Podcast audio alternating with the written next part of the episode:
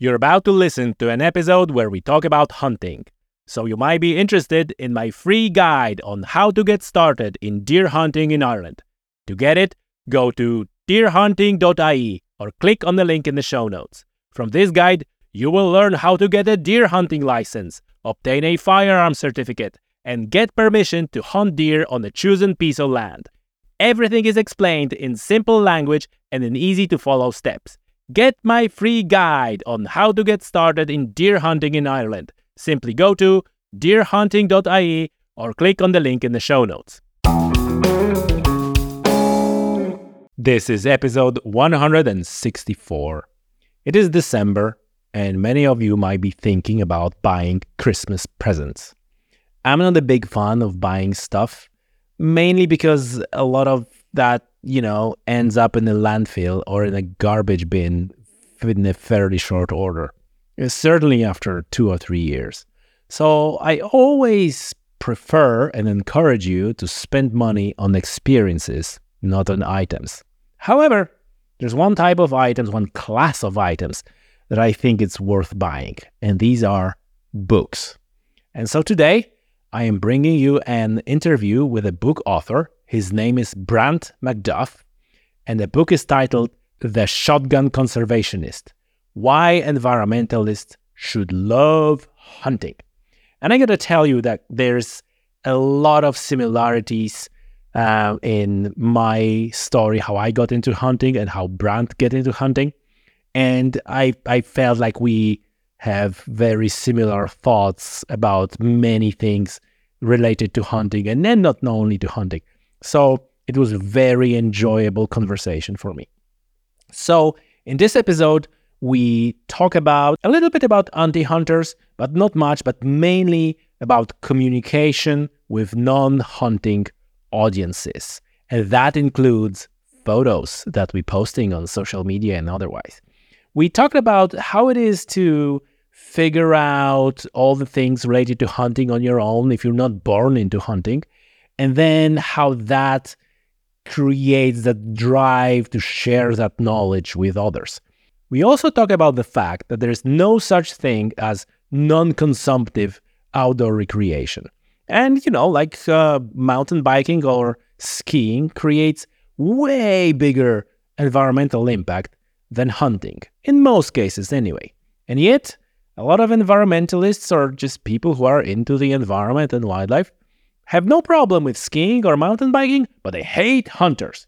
So that is an uh, interesting observation. We also talk about how hunting changes one's relation with death.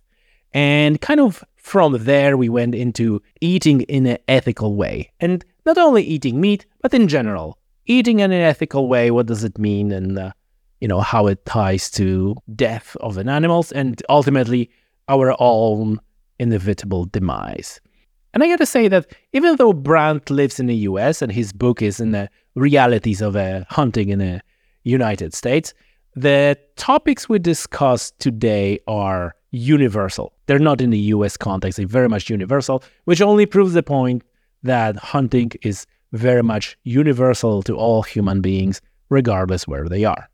Now, before I let you enjoy this episode of the podcast, just want to follow up on the previous episode, 163, where I talked about the European Union's plans or consultations on lowering protection status of wolves.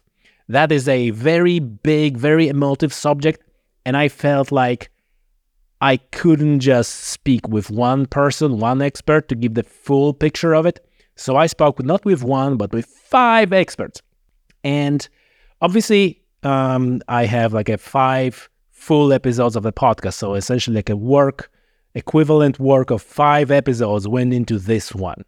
But I want to publish the full versions of the interviews with each individual guest, but I am not going to release them publicly. And I know what you're thinking.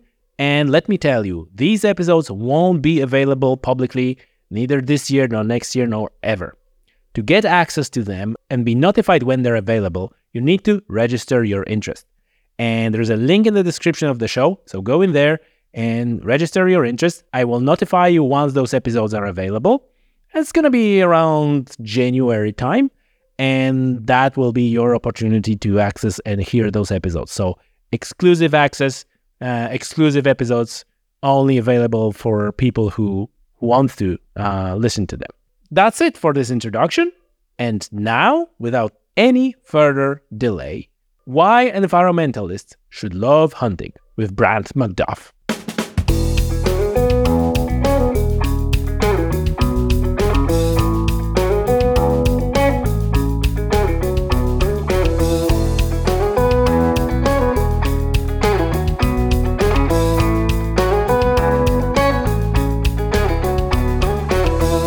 Brant, welcome to the show. It's great to have you. Thank you very much for having me. I'm I'm really excited to be here. It's a great show. Oh, thank you, thank you. And you know, before we go any further, uh, shout outs to Sue Tidwell, uh, yeah. our friend who put us together.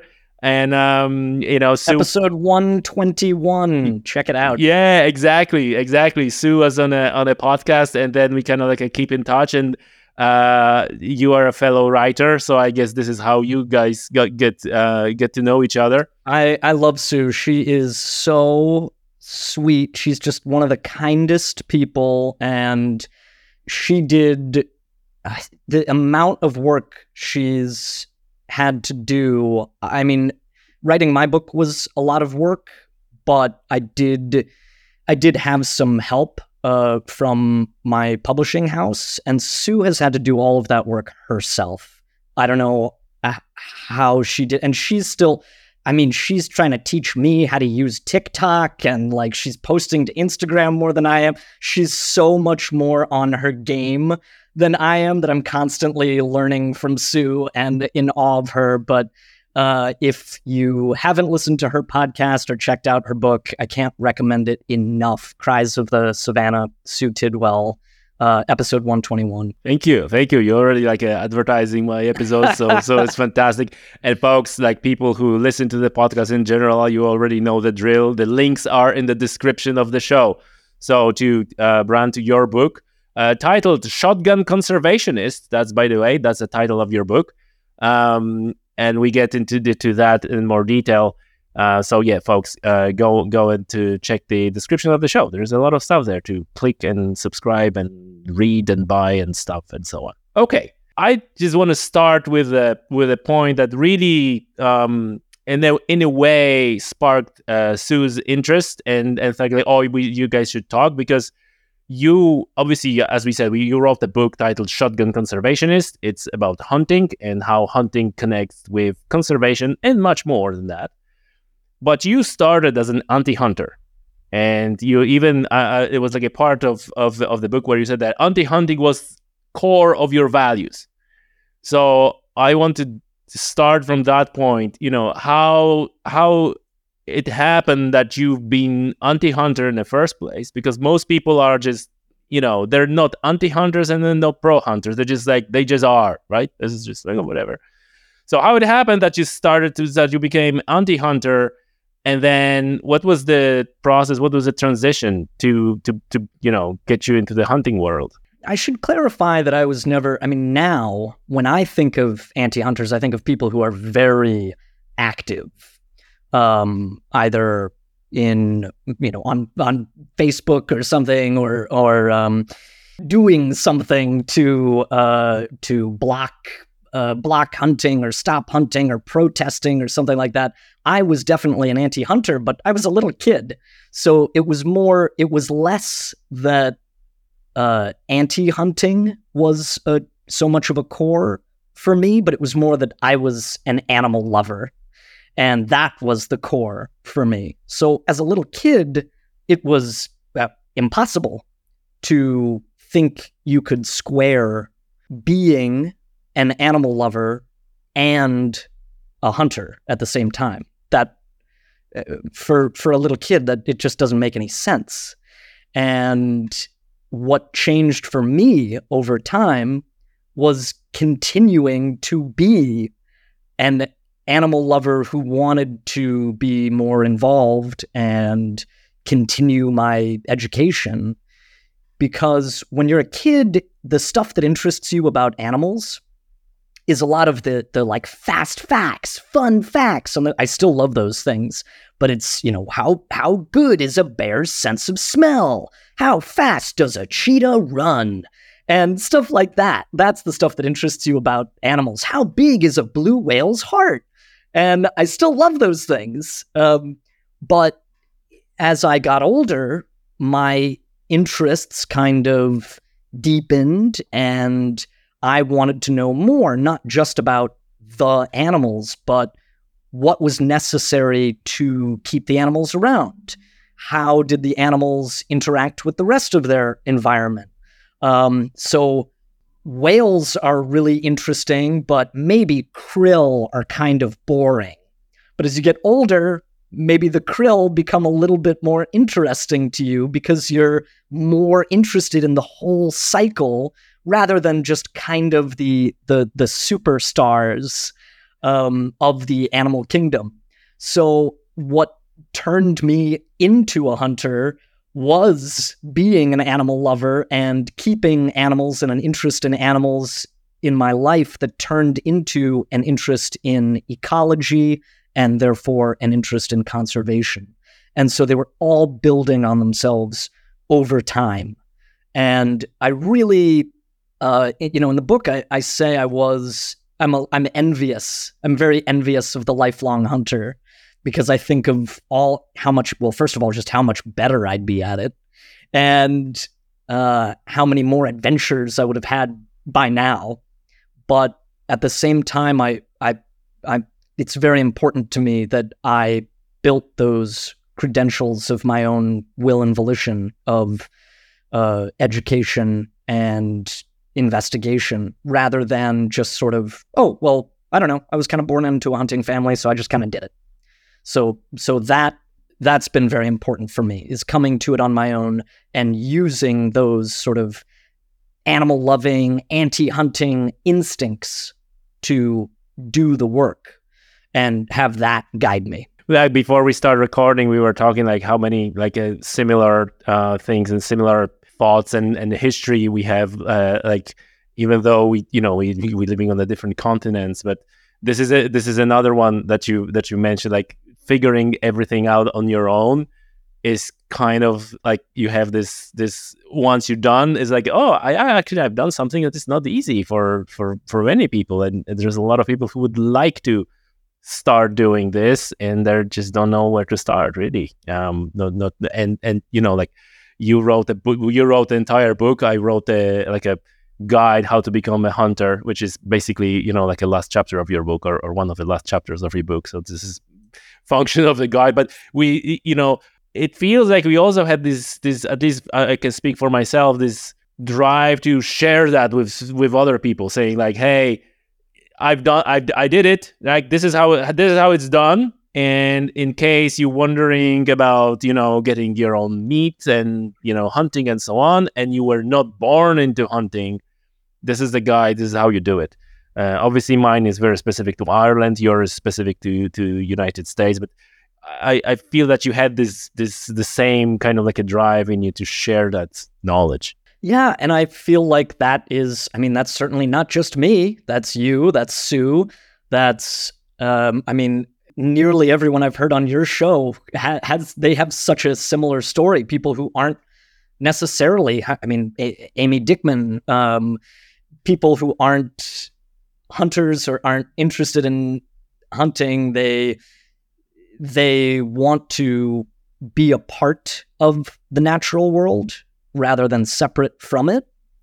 And you just can't help but learn things along the way and then want to share those things because it is certainly if you there's no one out there saying like ugh i hate nature. Let's pave it all um even if they don't really care about the outdoors i can't think of anyone who's like let's get rid of this um so, what I find so interesting about hunting and this sort of relationship to the outdoors is that people, I think they are interested, they're very interested in it. They just don't know that they are and they forget that it's a thing um, because it becomes so easy to just go to the grocery store and pick something up. And even if it's not meat, to still be so disassociated from where it comes from and the cost that it has, because it truly doesn't matter what you eat. It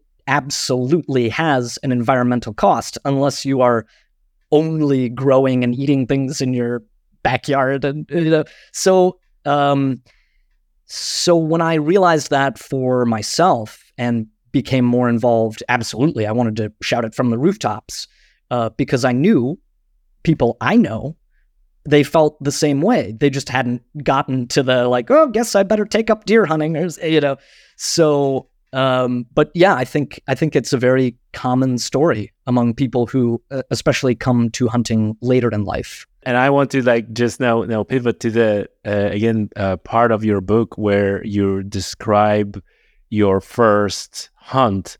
And and there's a this is this is a great story. So people who will you know shortly buy the book they can read.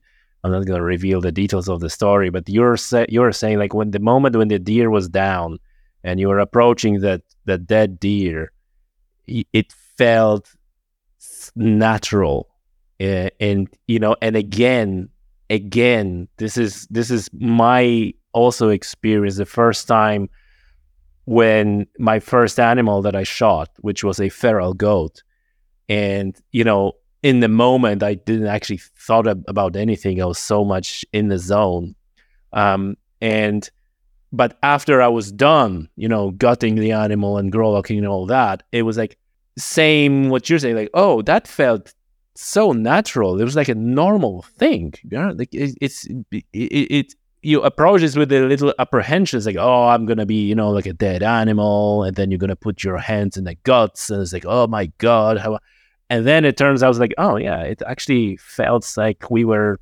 designed to do that. Mm-hmm.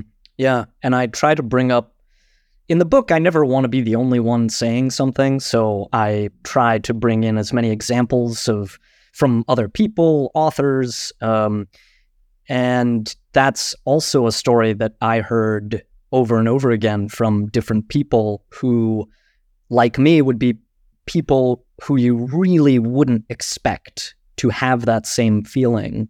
Uh, one of the people I talk about is author Tim Ferriss and he's not really known as an outdoorsy guy. He wrote this book, The Four Hour Work Week, and then and it's all about like business and planning your professional life and stuff like that. And then he's written other like you know the Four Hour Body and the Four Hour Chef or um, but he had the same experience where he uh, he hated hunters growing up and finally took it upon himself to go hunting for the first time and then had this sort of like whoa wow feeling when he gutted his first deer. Um, that just as you say, he felt like he was designed for it. Um, the uh, another author, uh, Lily Raff McCaulou, she wrote a book called Call of the Mild, and it's it's her story about uh, becoming a hunter um, as well, and she has a very similar story. So I think that is something that that I've seen. I didn't really pay attention to, but that since that happened to me, that I've seen that story come up for other people as well. And I was sure that I would just start bawling or that I wouldn't be able to take the shot. And so I kept surprising myself that I was able to take the shot and that I I didn't start crying when I walked up to the deer. I think I was which was more of a combination of I think shock and just awe. And then the the task at hand is so so you you really have to take care of business. So I didn't know. I didn't. I don't think I I took as much of the moment. I was like, okay, what's what's next? I have to keep doing this. I have to make sure. You know, I was so nervous about doing everything correctly that I was like, I, I can't. Uh, I can't sit here and navel gaze for uh, two hours over like existence and my place in the world and everything. So it all sort of came rushing to me much later um, that that day. But yeah, in the moment, it was much easier than I had expected it to be. Now, to be fair, I had worked in a butcher shop. I was teaching people taxidermy, so I'm not squeamish. Um, but certainly, I understood the the difference between oh, well, this deer was alive just a few minutes ago, and I'm I'm the one who killed it. So that sort of weight uh, is very different. Yeah, I I remember. Uh, I think it was in a uh, Steve Rinella's book, where he said like once you put the hands into the still warm cavity of an animal, then you know it's a serious business. So that's that's sort of this um, this concept. Let's go back to your book, and you talk about a lot of interesting things. One of them is uh, which ties again to some of the episodes that we had uh, here that you mentioned. There's no such thing as non-consumptive outdoor recreation, and I I love that part because you kind of approach this from a little bit of a different angle, but the actual place where you arrived was exactly the same. That there are people who, you know, they're they're sometimes actively don't dislike hunters and because they destroying the you know killing the animals and so on and they're hikers and they're kayakers and so on and even I, I think it was one of on one of the episodes and one of my guests was actively asking mountaineering group or some somebody said like what is your impact on the environment? And they basically said none zero. And it's like that's couldn't be further from the truth. Yeah it's i mean when you think about you know people talk about trophy hunting, but I mean, what is climbing Mount Everest?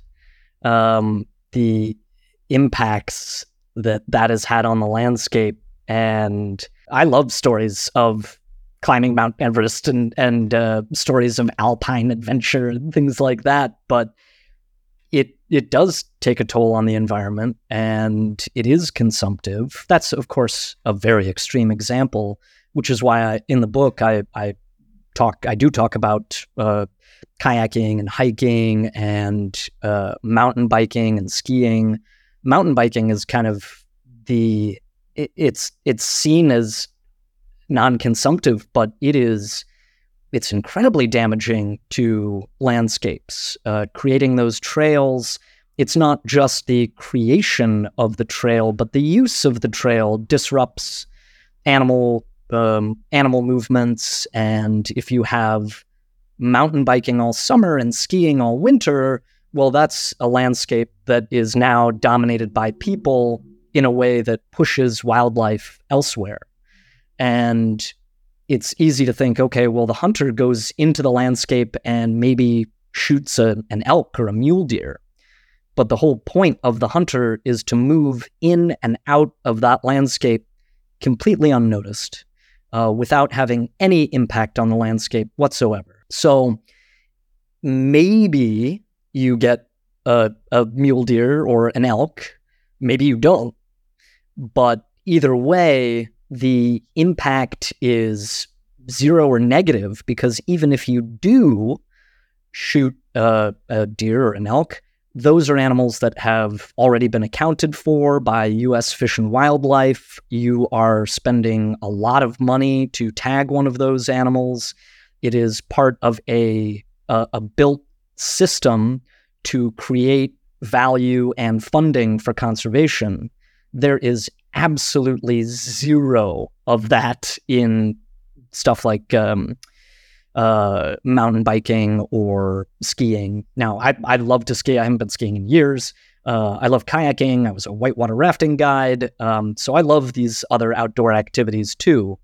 But people are they're very unaware of the the the costs, and so it's very easy to show an image, a picture of a hunter there with a dead animal, and you see that. But when people think of like a uh, like a cool YouTube video of someone with like a GoPro on their helmet going down a um, going down a really cool mountain bike path, something like that, you don't really see those costs. You're like, oh, cool, look at this. And you, you don't see any of those negative costs. Whereas if you look at the picture of the hunter, you see what you think is a negative cost. And you definitely do not see any of the positive impact.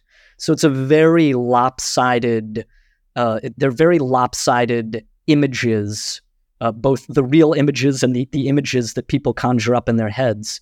And that's that's one of the bigger problems that that faces hunting, conservation, outdoor recreation is what is seen by people and what is not seen by people. And the fact that you would have to stop and say, hmm, what are the impacts of this, and go do a bunch of research. People don't do that. Definitely, and you know, like, uh, but you know, obviously, you're you're very much in uh, embedded in the United States reality of hunting, and which you know we said many times on the podcast is probably you know the best wildlife management system in the world. But even in in other countries, even if you might assume that there's no positive impact of hunting, even though that's not true as well, because it, you know almost everywhere, at least in Europe, um, the hunting is a part of a wildlife management system, and probably everywhere in the world at this point, hunting is incredibly uh, regulated in terms of what, how, when, and so on and so on. Uh, which is then feeds into bigger picture of the wildlife management and conservation. But like you said, you see this what's going. You you don't think like I said, mountain bike park, uh, all the disturbance.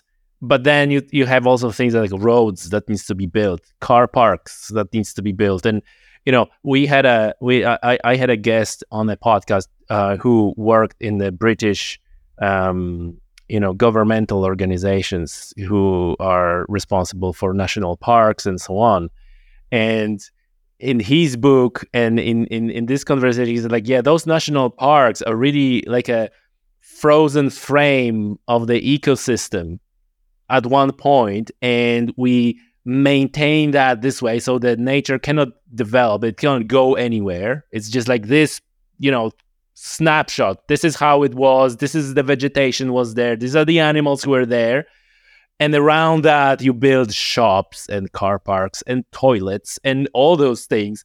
And all of a sudden, it's like, is this is this like a this is this this is not wild. It's not natural at all. It's just like a, you know, like just a one step separated from a zoo or something like that. So so that's a that's a that's a that's a good point and I think it's important to talk about it. There's another wonderful um, author named Emma Marris, and I do talk about her in the in the book. Uh, but she says it takes a lot of work to make these places look untouched.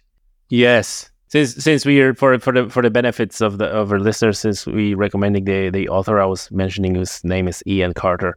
Um, two podcasts you they you know you can you can search and and and find that thing.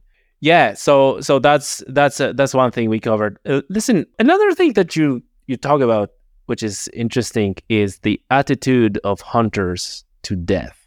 And this is something i i spoke a lot about you know understanding how dying is part of a life cycle is part part of life you know i also have like a like a, a little theory of mine which maybe not theory of mine at all but you know like with age, hunters are hunting less.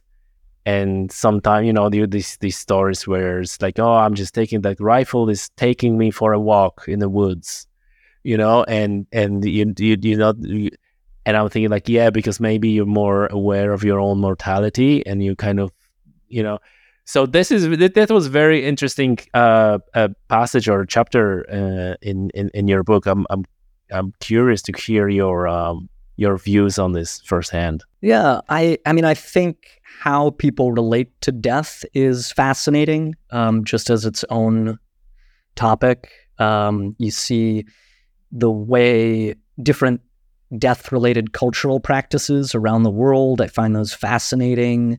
How in America and in in most places these days, death is sort of like not talked about or swept under the rug or um, seen, yeah, denial and denial and, and taboo, which is the craziest part to me. That you can you can have something that is so unchangeable and inevitable seen as a taboo, but I think that is how it's treated in a lot of places by a lot of people, and um, I just find that very interesting. And because my number one interest is animals, I just wanted to sort of explore that from from that lens and say, well, how do people how do people relate to the death of animals and how do people who deal more with the death of animals relate to death period and um, i worked for a museum called the uh, morbid anatomy library and museum in brooklyn and still around um, they have a wonderful blog and very interesting speakers all the time. Definitely check them out.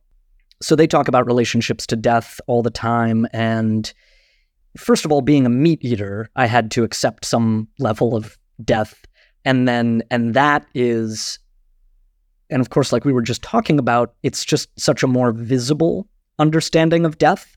I'm eating a piece of meat that came from an animal that was once alive.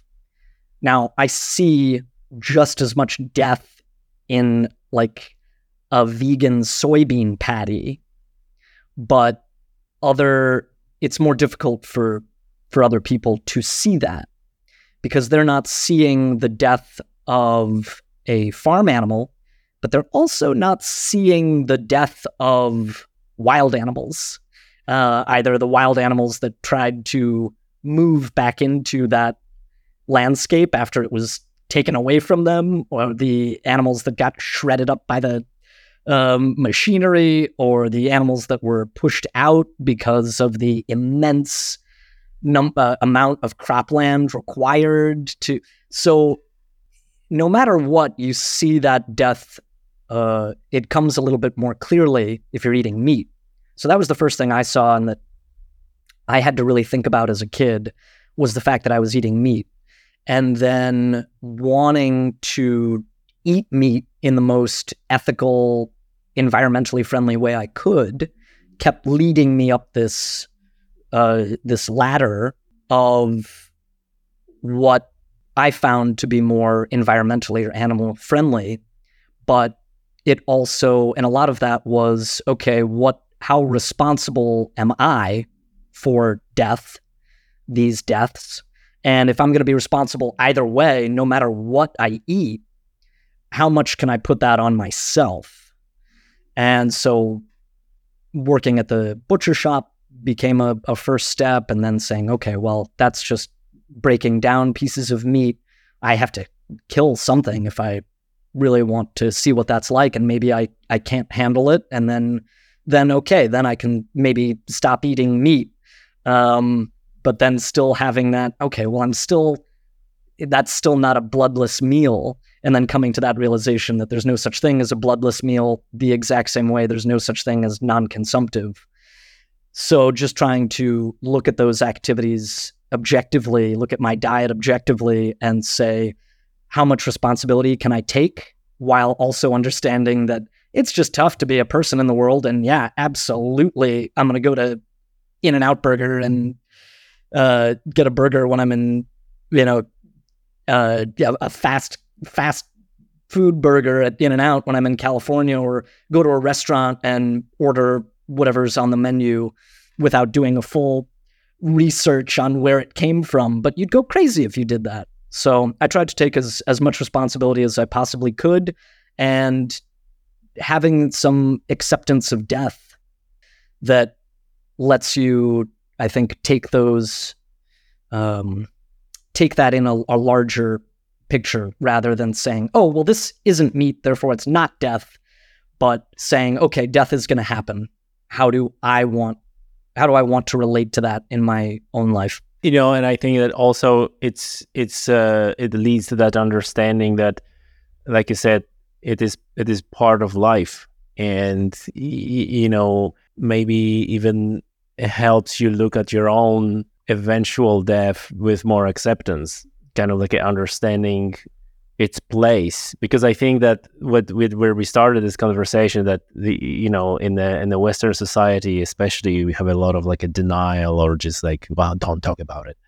Is is comes from kind of like n- not knowing where that piece of the puzzle fits into everything else, and then when you when you're out there in nature and you see things happening and you know everybody probably even if they're a hiker they found a, a skull of an animal on the trail or just like oh there was a you know and it, it becomes like more of a like yeah it it is a part of what's going on. And then it helps you to get this piece of puzzle and just like put in like okay it, it fits you know from top it feeds to my food and from the bottom it feeds fits into with a ecosystem. And here's my own self in here. And it is like it helps you have a bigger picture of it. Yeah, it's yeah, it's interesting because I think a lot of people would look at the hunter as maybe the a crueler person.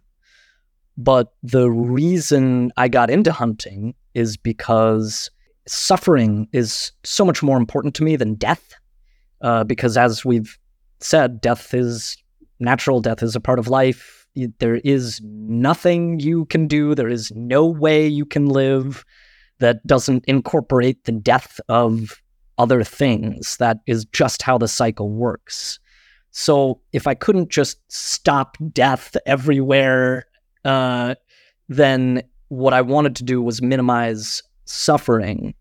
And maybe it sounds counterintuitive to people, but I really found hunting to be an answer to that is ethical choices. Now that you know you can make a mistake uh, when you take a shot, and that's pretty gut wrenching.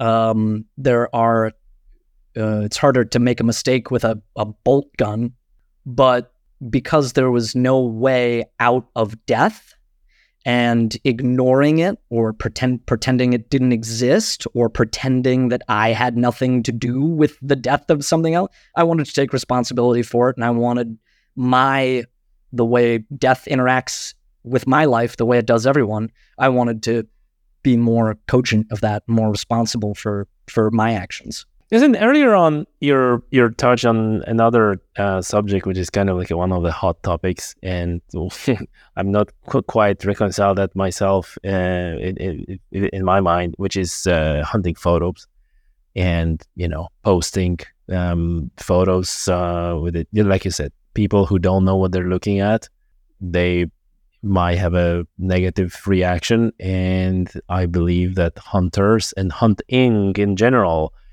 is in a lot of trouble and and worse situation than they otherwise would be because of um, some or a lot of those photos, right? But then on the other hand, is like, why would I hide something as if this is something illegal or shameful?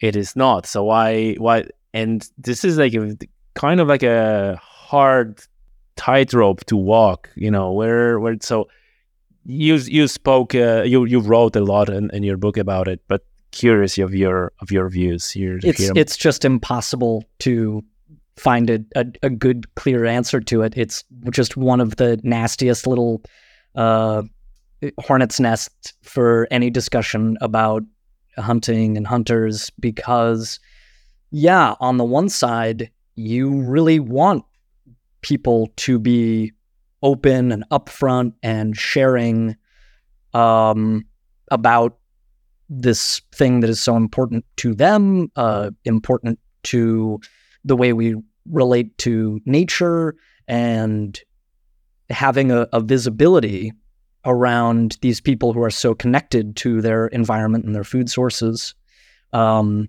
and their conservation activities and then at the same time, you realize that leaves the door open for all the people who are disrespectful and do just want to show off and do just want to. A lot of times it feels to me like they don't even care about the the grip we call these photos grip and grins they don't even care about the grip and grin photo they're showing what they're more interest, interested in is pissing off the people who don't like grip and grins. So there are people like that too. You can tell there's a bit of an air of like, yeah, this is what I do and screw you. And so what do you do? Do you tell all the nice, respectful people who uh, are, you know, spending years writing and crying and thinking over this uh, this complicated topic? Do you tell them, "Hey, don't post photos anymore," and then we are only left with the people who specifically want to piss people off. So you do need sort of that uh, a way to combat that, but it and it is because there is no one size fits all. There is sort of a tricky tightrope of okay, well, how do you introduce your own audiences to it? You you can't just say here's the way to do it. You say okay, well here here are my Instagram followers. Um, I don't have a big follower base. It's mostly my friends and then people who have found me through the through the book. And I don't solely post hunting content. It's just like my personal Instagram. And but I've never posted a picture of my deer and I I think about it like at what point will I? Um, at what you know next hunt would I? Uh, how do you slowly bring people on board and then show them that it, it's okay to look at this and it's okay to be proud of what you have accomplished as a hunter if you do have a successful hunt. And I try to the most specific series I go through in the book is like, well, what's what, what's the order of the photos and what photos are you showing on on Instagram, for example?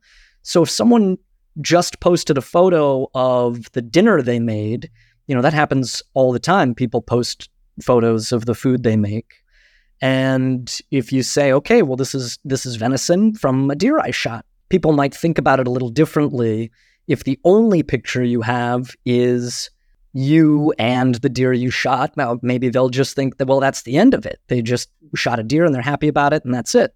So, how much storytelling are you willing to do? And there's also a part of that that the storytelling is almost is is so much more difficult. Like if you were hunting in uh, Africa or, or you know away from if you're in the United States and you see people posting photos from uh, another place saying, okay, well, here's the zebra I shot. And that's all you see. Again, maybe you're not seeing like what happens to all the meat? Where did all the money go?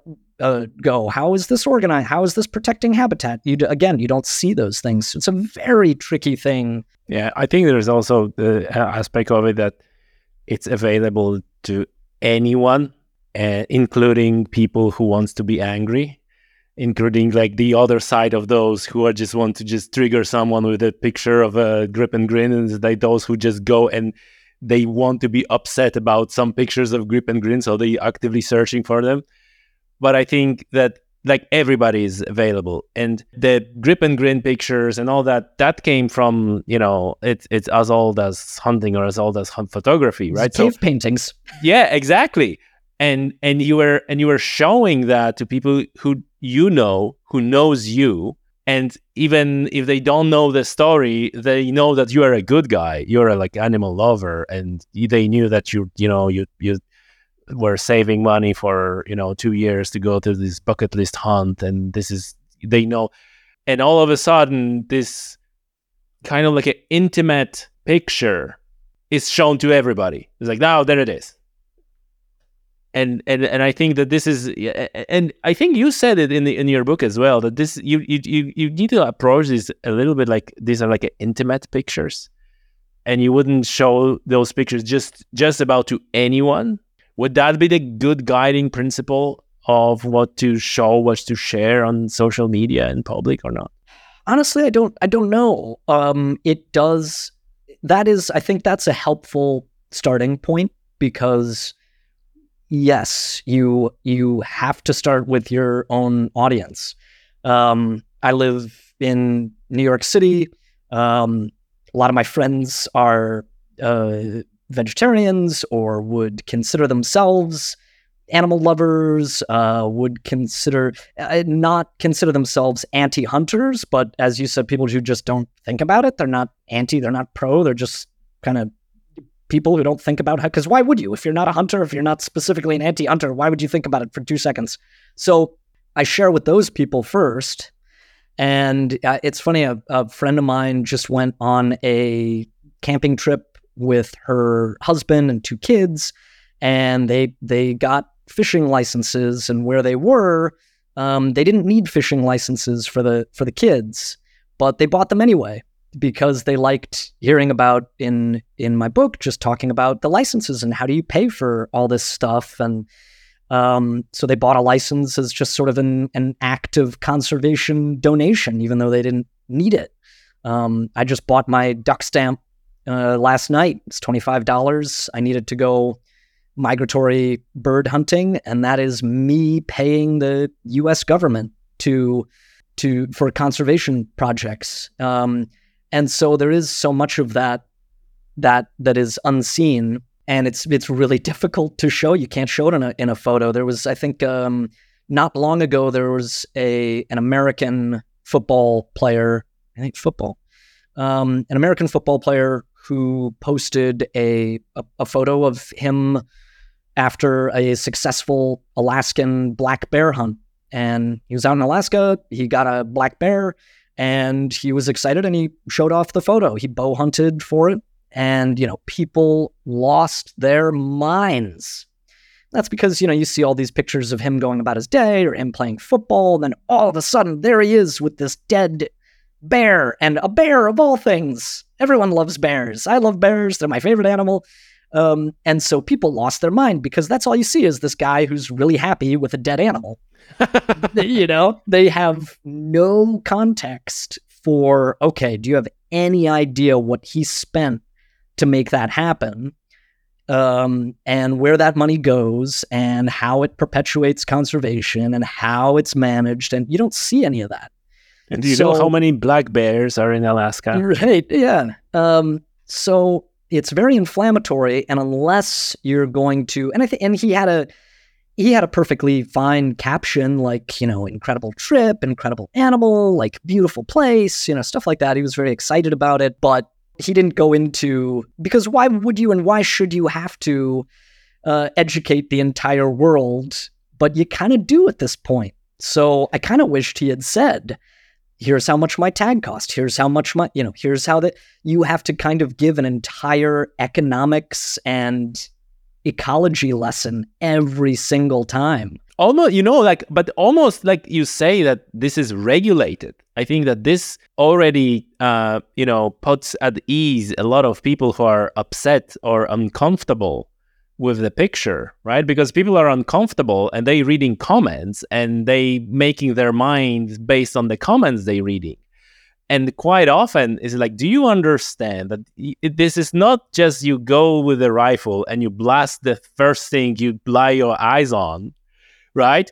It's very regulated. It's this it's a season that is from from calendar day to calendar day. That's a season. That's the you need to be very specific what animal, what age is the animal, what sex is he, like all those things. And a lot of people who are very quick to get upset about it, they don't know like how regulated that thing is. But then to your point is like you would need to like you literally wrote a book explaining this. yeah, it was I mean, yeah, it's my book I really tried to make a a sort of 101 sampler. So I don't talk about any one topic as much as it should be discussed, but I really wanted to try and touch on as many things as possible um, because it's so easy to be flippant about it and just keep those preconceived notions that you've had since you were a little kid because you've never wanted to or had to do the investigation otherwise. And how could it possibly be other? How can you look at a guy sitting there happy with a dead black bear?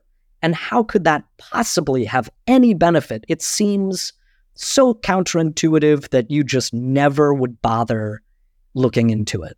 That's that is true. How was it? What was the reaction of your of your friends when you were kind of like easing them into the idea that you are a hunter? Was did you get any like a negative reactions, or was it more of a curiosity? Um. Well, my friends uh, I'm very lucky to have just the, the, most wonderful people in my life. Um, and my friends, they trust me. Um, they know that I care and know more about animals um, than maybe they're interested in. And so I think there's a lot of trust there immediately, and that's helpful. I have one friend who I think I mention in the book, uh, my friend Shannon, and she's a vegetarian. Um, and I think she's still grappling with or suspicious of hunters and hunting. And I'm not sure where she is on that now. I think maybe she gives a pass for some things in the US, but is still very suspicious of Africa or international issues. Um, and, you know, I have no problem with people not liking hunting. That is totally fine. The trouble is when you start bad mouthing it to other people or actively trying to stop it without really knowing more about it. Just having that knee jerk reaction to it and and then decrying it without really knowing what you're talking about there other than from a purely emotional viewpoint. Um, and that's how most people handle it is just purely emotional, which is how I was when I was a kid until I wanted to learn more about ecology and conservation. And it kind of happened upon me. But you have to do that work, and no one asks anybody to, and it's not really put in front of people. So it's hard to come by. And like you said again uh, in in your book, that you know these emotional reactions and and these this has this trickle down effect to then to politicians and then to policymakers and then well-meaning animal lovers for the want of a better term are starting to influence the the wildlife management policies and and conservation projects not based on science but based on their emotions. And this is where it's really gets really you know bad because then you have like a real you know it's it's not a problem if someone doesn't like hunting and they don't like hunting and it's fine right? I i don't like yellow cars and that's fine too. But then when there's enough people okay so we go have like an elected official you know uh, senator or governor or whatever you know uh, every jurisdiction works differently. And and say okay now and politicians want to be elected right? So if they feel like there is enough audience that they can play to like oh we're gonna stop this or we and then people who are like in the know they're like no no what are you doing but then they don't know any better either and this is where the real danger is is it it's so it, this is yeah this is the biggest current danger is sort of the infiltration of these anti science measures coming into wildlife management because wildlife management, ecology, I mean, these are hard sciences. And people take them with this emotional lens and without understanding how dangerous that is or that that is what they're doing.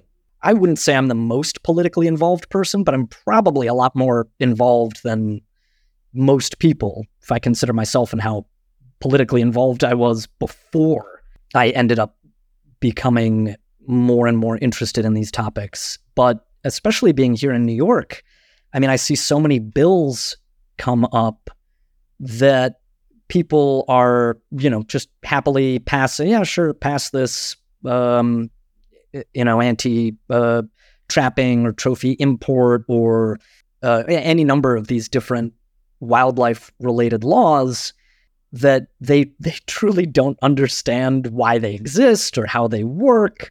They're just very sort of easy political wins, especially in in America. If you're a, a Democrat, and it sort of and it, it does there are a lot of political lines when it comes to hunting and hunting issues that's so difficult to navigate because you think a, a lot of the Democratic voters and politicians will think, oh, well, hunting, that trapping, that kind of stuff, that's like a Republican thing. So we'll just get rid of it. you know, and uh, so it becomes less about the topic. And as we become more and more politically divided, just who's on what side. And so I see these bills come down the pike. And what interests me most about hunting and wildlife management in America and abroad is that it is a thing where both parties who are interested in it want the same thing. That's what fascinates me because if you think about if you think about another controversial topic like abortion or something like that, there you might see a political divide and there's no these people do not want the same thing. They don't. But on this issue when it comes to wildlife conservation, both people want the same thing. So it is it is unbelievably exhausting to try and explain to people, look, do you want to follow the science or not? Uh, do you want it to work? That's how I came to all of this. I'm a very practical person. I don't really care what the answer is as long as it works. Do I want to keep wild landscapes and wild an- animals around for the future? Yes, absolutely. Oh, hunting works to do that? Okay. Uh, who who am I to judge all of these years of conservation practice and theory that come out supporting this science and these economic systems. They work.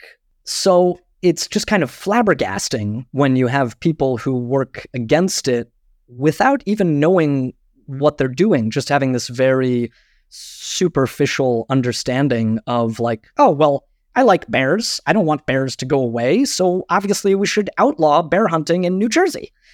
And again, it just it seems so obvious and it just couldn't be further from reality or understanding of the truth. And then um, not listening to the experts on things like that just baffles me. It would be like if we said, okay, you know what?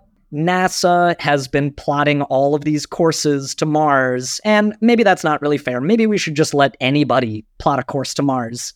You'd never do that. That'd be crazy. so, wildlife management, conservation, these are hard sciences. Leave them to the scientists.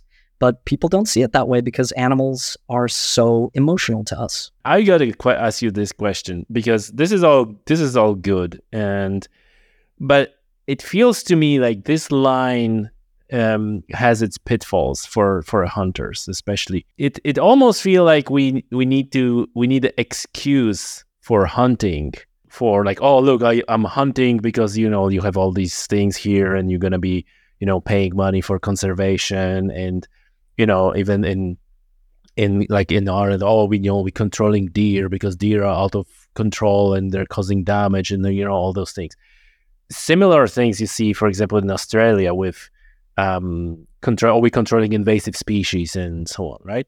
And then the government steps in and says, like, okay, we have a choppers and we have a you know machine guns. We're gonna sort out problem of invasive species one for all.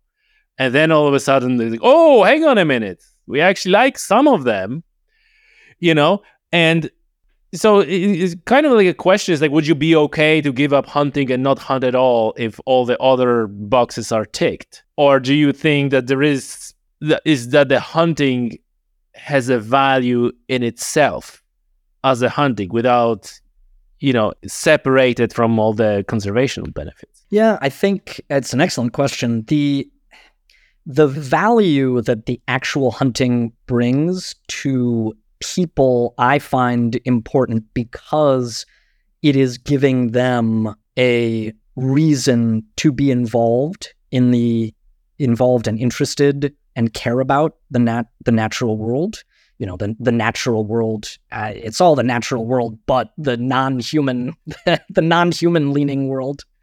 Um and that is important because we keep around what we care about. So i like the importance that that puts on the individual and how that imbues um, that level of care and interest if we're just talking about, okay, people, individuals aren't really going to hunt anymore, we're just going to have the government kind of take care of everything. There are places where I would like to see more of that. I talk a little bit about Staten Island, the uh, one of the boroughs in New York City that's just off of where I live, and they have a huge deer population, and they the the government their their first choice would have been to have a very controlled cull of a certain population of deer so that the remaining deer could live healthier lives and um, be a, a, a, managed population for the amount of space that they have on the island. Instead, they went with this very expensive, convoluted plan of giving the deer vasectomies. So I heard about that. Yeah, it's pretty crazy. So if, but if, let's say the government was in control of this and you had a controlled cull annually, think of all the places that meat could go and be incorporated into the local uh, the local economy, the local people. Um, what if the uh, the the Staten Island public schools were being given fresh local venison that instead of having to buy cheap burger meat from a factory farm far away, it, in it, would be the most environmentally conscious choice we could make. But pe- because people just don't perceive, and if you heard about, I bet, and I say this in the book, but I, I bet if you went, if you heard a story about some remote island where all the school children eat wild game from the island and they you know you'd be like wow that's cool uh, you know. Um, but the minute you bring it into like an urban space it seems weird. Oh nature is over there. It's not here in our backyard. So there's there's that sort of perception. And then you think about yeah i mean australia is just a perfect case study for so many things and I love I love talking about invasives. I think they're fascinating. The way people relate to them is fascinating. My sister is moving to Hawaii, and I cannot wait to go hunting uh, goat and sheep and pig and axis deer and and in Australia again it's a it's a smorgasbord all of the introduced species there.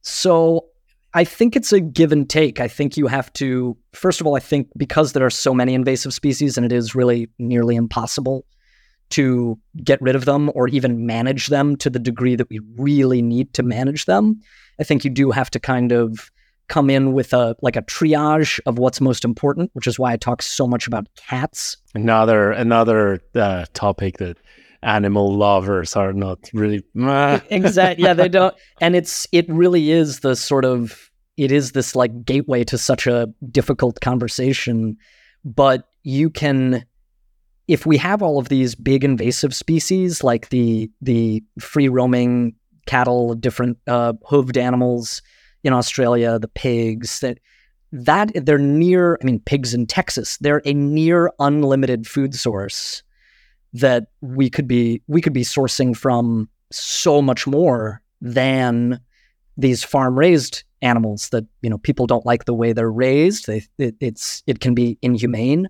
Um, and we don't like the environmental cost of those um, factory farmed animals. And here we have this wild alternative. Well why don't we we take a break and start eating them down a little bit? And okay well the let's let's give that a, a shot, see how well we do. So I think it's just it's too difficult to implement. People would have to wrap their heads around it. It's such a difficult task. Of course, I wouldn't want to lose my personal opportunity to go hunting these invasive species, but yes, for me, I would be very willing to give up some personal opportunity to see ecosystems thrive. I do think there's a bit of a a difference in introduced and invasive.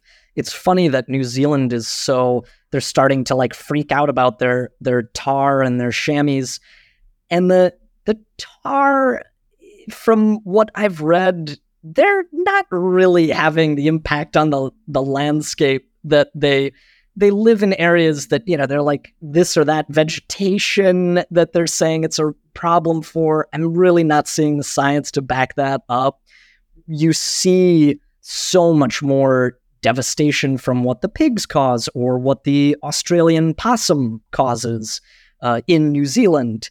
And yet they're putting all of this big money into the tahr. And it's like, well, you have people who are willing to spend a lot of money to come over and hunt the tahr. And that's bringing a huge amount of money into your uh, economy and reducing tahr populations at the same time, why don't you focus on your invasive cats or your invasive possum, who are far more damaging to ecosystems?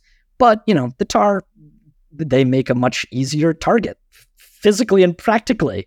So you see a lot more of that importance put on those animals, which is kind of wild. And then, you know, Australia, again, the cats cats are cute. People have cats as pets. People cannot wrap their heads around culling the the outdoor invasive cat population. Yeah, no, you're right. You, you're, you're dead right here. Like tahr is relatively easy to eliminate, and it's like a checkbox. Check. We sorted out tahr problem. Yeah, go ahead and sort out the possum problem. Right. See how well you go with with that checkbox. Yeah, this is uh, this is this is fascinating conversation and and so many facets. Brant, tell me, how do you think the future of hunt- hunting will play out? You know, I think that in the US, as much as anywhere else, hunting is under increased pressure. We discussed some of those pressures. We spoke many times about the social license to hunt. We also spoke uh, quite a few times about hunting organizations who are only waking up now to the fact that they need to communicate to non hunting audiences in order to ensure the future of hunting. And I think that goes, you know, that, you know, European Federation for Hunting and Conservation FACE, they actually open a, a position uh, that is called like a communication manager for, you know, with non hunting audiences, something that is in the open. This is what we're doing now. I I had a pleasure to attend a CIC conference when they they also kind of like waking up to these things. Obviously, SCI was uh, there as well, and I see that SCI went a long way from their trigger the anti-hunter campaign to what they're doing now.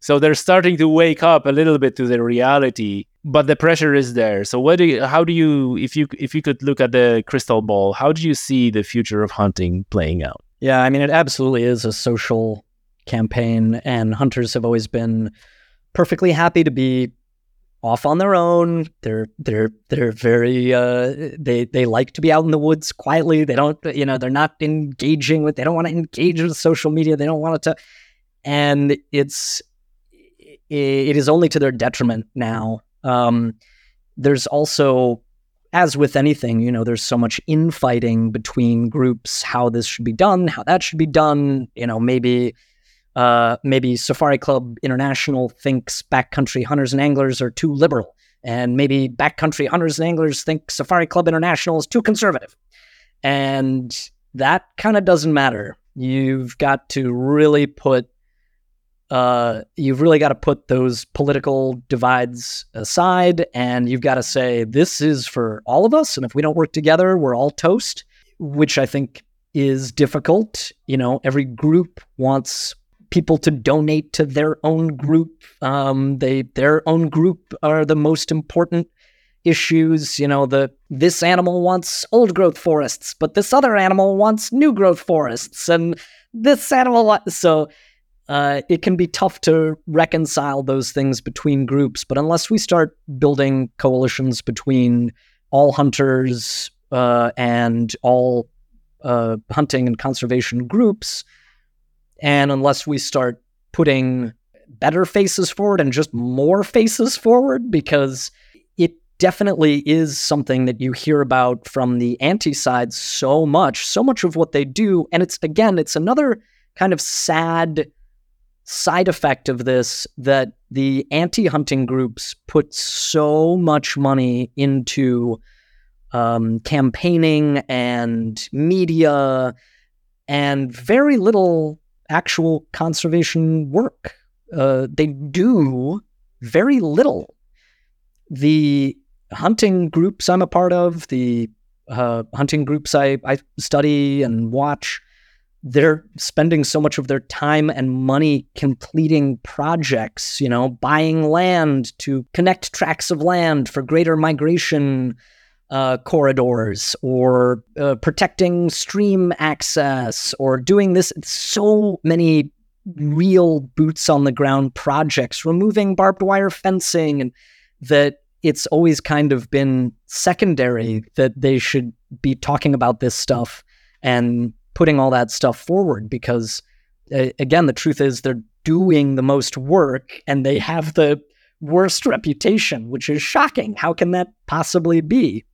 So it is absolutely a reputation campaign and if people knew the truth i think they would absolutely be on board for it. The majority of people i talk to they're very curious they want to listen and they come away with a new perspective. That's it. Um, i've rarely uh, had someone uh, really, really, really butt up against me. And maybe I haven't found that audience yet. And you're always going to find the audiences on any extreme who aren't going to change their mind for anything. But yeah, the the people who generally haven't really thought about this stuff. The the reality of it is so clear and logical that people generally go, "Oh, okay, interesting. I didn't know that." But having that conversation is the difficult part. How do you get this information in front of people when they're not looking for it? Um, a podcast like yours is important because it's it's Tommy's Outdoors. You talk to everybody. It's the outdoors and outdoor world and what's going on, different stories. M- most of what I hear, the the a lot of the other really important conversations happening, they're happening on podcasts that are they just talk about hunting 24/7. Who's who's tuning into that? Other hunters. And that's it. Precisely. This is what i'm what i what i say that i i always uh, you know sometimes to my detriment because if you if you look at you know how do you do like a good podcast you have your audience you have your niche. But i actually think that this is one of the biggest uh things and you know i'm not doing this for money. Um this is like a you know uh labor of love or like one of the guests complicated hobby. But the thing is that I, I, I get to present different points of view to audience on, on different sides, which often results with, you know, half of my audience being upset uh, with me with every episode. But then, you know, I almost say like if there's only one person, like one person who says like, oh, I never thought about that. Like my job is done. That was already worthy. And you know, Brant, like you you you put a very good point as well. Uh, something that is repeated many times that these things are incredibly complex and complicated to communicate clearly. And you almost you you it's it's almost impossible to condense that into a slogan. And you know a lot of animal rights group they have a they have a uh, such a success because they for years for decades they have a one slogan clear go vegan. It's simple for 20 years, 30 years, go vegan. Very simple. Now, how do you you juxtapose that with like, yeah, but we have uh, these projects and we, you know, connecting tracts of land and we managing age class of animals and it's like, oh no, man, like this is like, especially in in in today's media landscape where everything is like you know like a one minute or 30 seconds and you swipe up or down or left it, you know, it's like that's way more conducive. It's like go vegan, simple, right? And this is uh, this is what we're what we're against. But I think, like I said, I see the the good uh, the good signs of of uh, of of people who should have you know been on the case earlier. You know, it's better late than never. I guess it's uh, it's uh, we we gotta stay positive. Uh, Brant, is there anything else that uh, you want to talk about I didn't ask you, or any words of wisdom for our listeners? Um, no, I mean, I would I would recommend if if listeners are tuning in for me because you're my friend or you found out about my book and then you found out about this podcast, you should really listen to um, some of the other episodes on this show. Like we talked about at the top, Sue Tidwell, Amy Dickman, Adam Hart. Um, there are so many.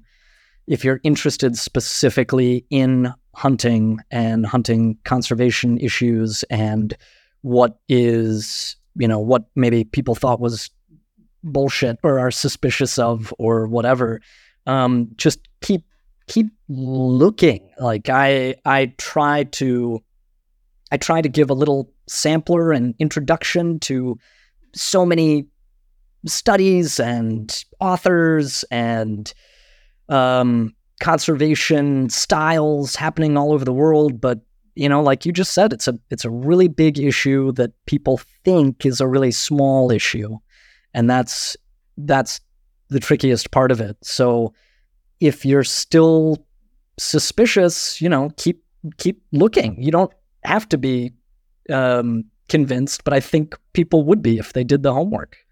So keep listening. Um, but you're putting out a great product, and thank you for that. Thank you. Thank you. I appreciate your kind words. Uh, folks, The Shotgun Conservationist, Brant MacDuff. Book is, I presume, available everywhere where books are available Amazon, Audible. Yeah. Um, Mhm. Any specific place other than the description of this show that people may want to also go to to buy the book? No, I don't have. Uh, I don't have links to buy my book on my website. now you Um, have. Now you have. It's in the description I of do? this show. Oh yes, yeah. um, I mean, they're not. Yeah, I have a link. You can buy it through my website, but that's not. That's not any better than buying it anywhere else. We're gonna put that link as well. We're gonna put all the links uh, in the description of the show. Brant, thank you so much for the conversation. It's been a real pleasure, and uh, thank you. Thank you. Much appreciated. Yeah, take me fishing sometime. Of course. Thank you for listening. If you enjoyed the podcast, please leave me 5-star rating on Spotify or Apple Podcast. This is great help for me and for the podcast. And while you're already there, don't forget to subscribe to my newsletter. The link is in the description of the show.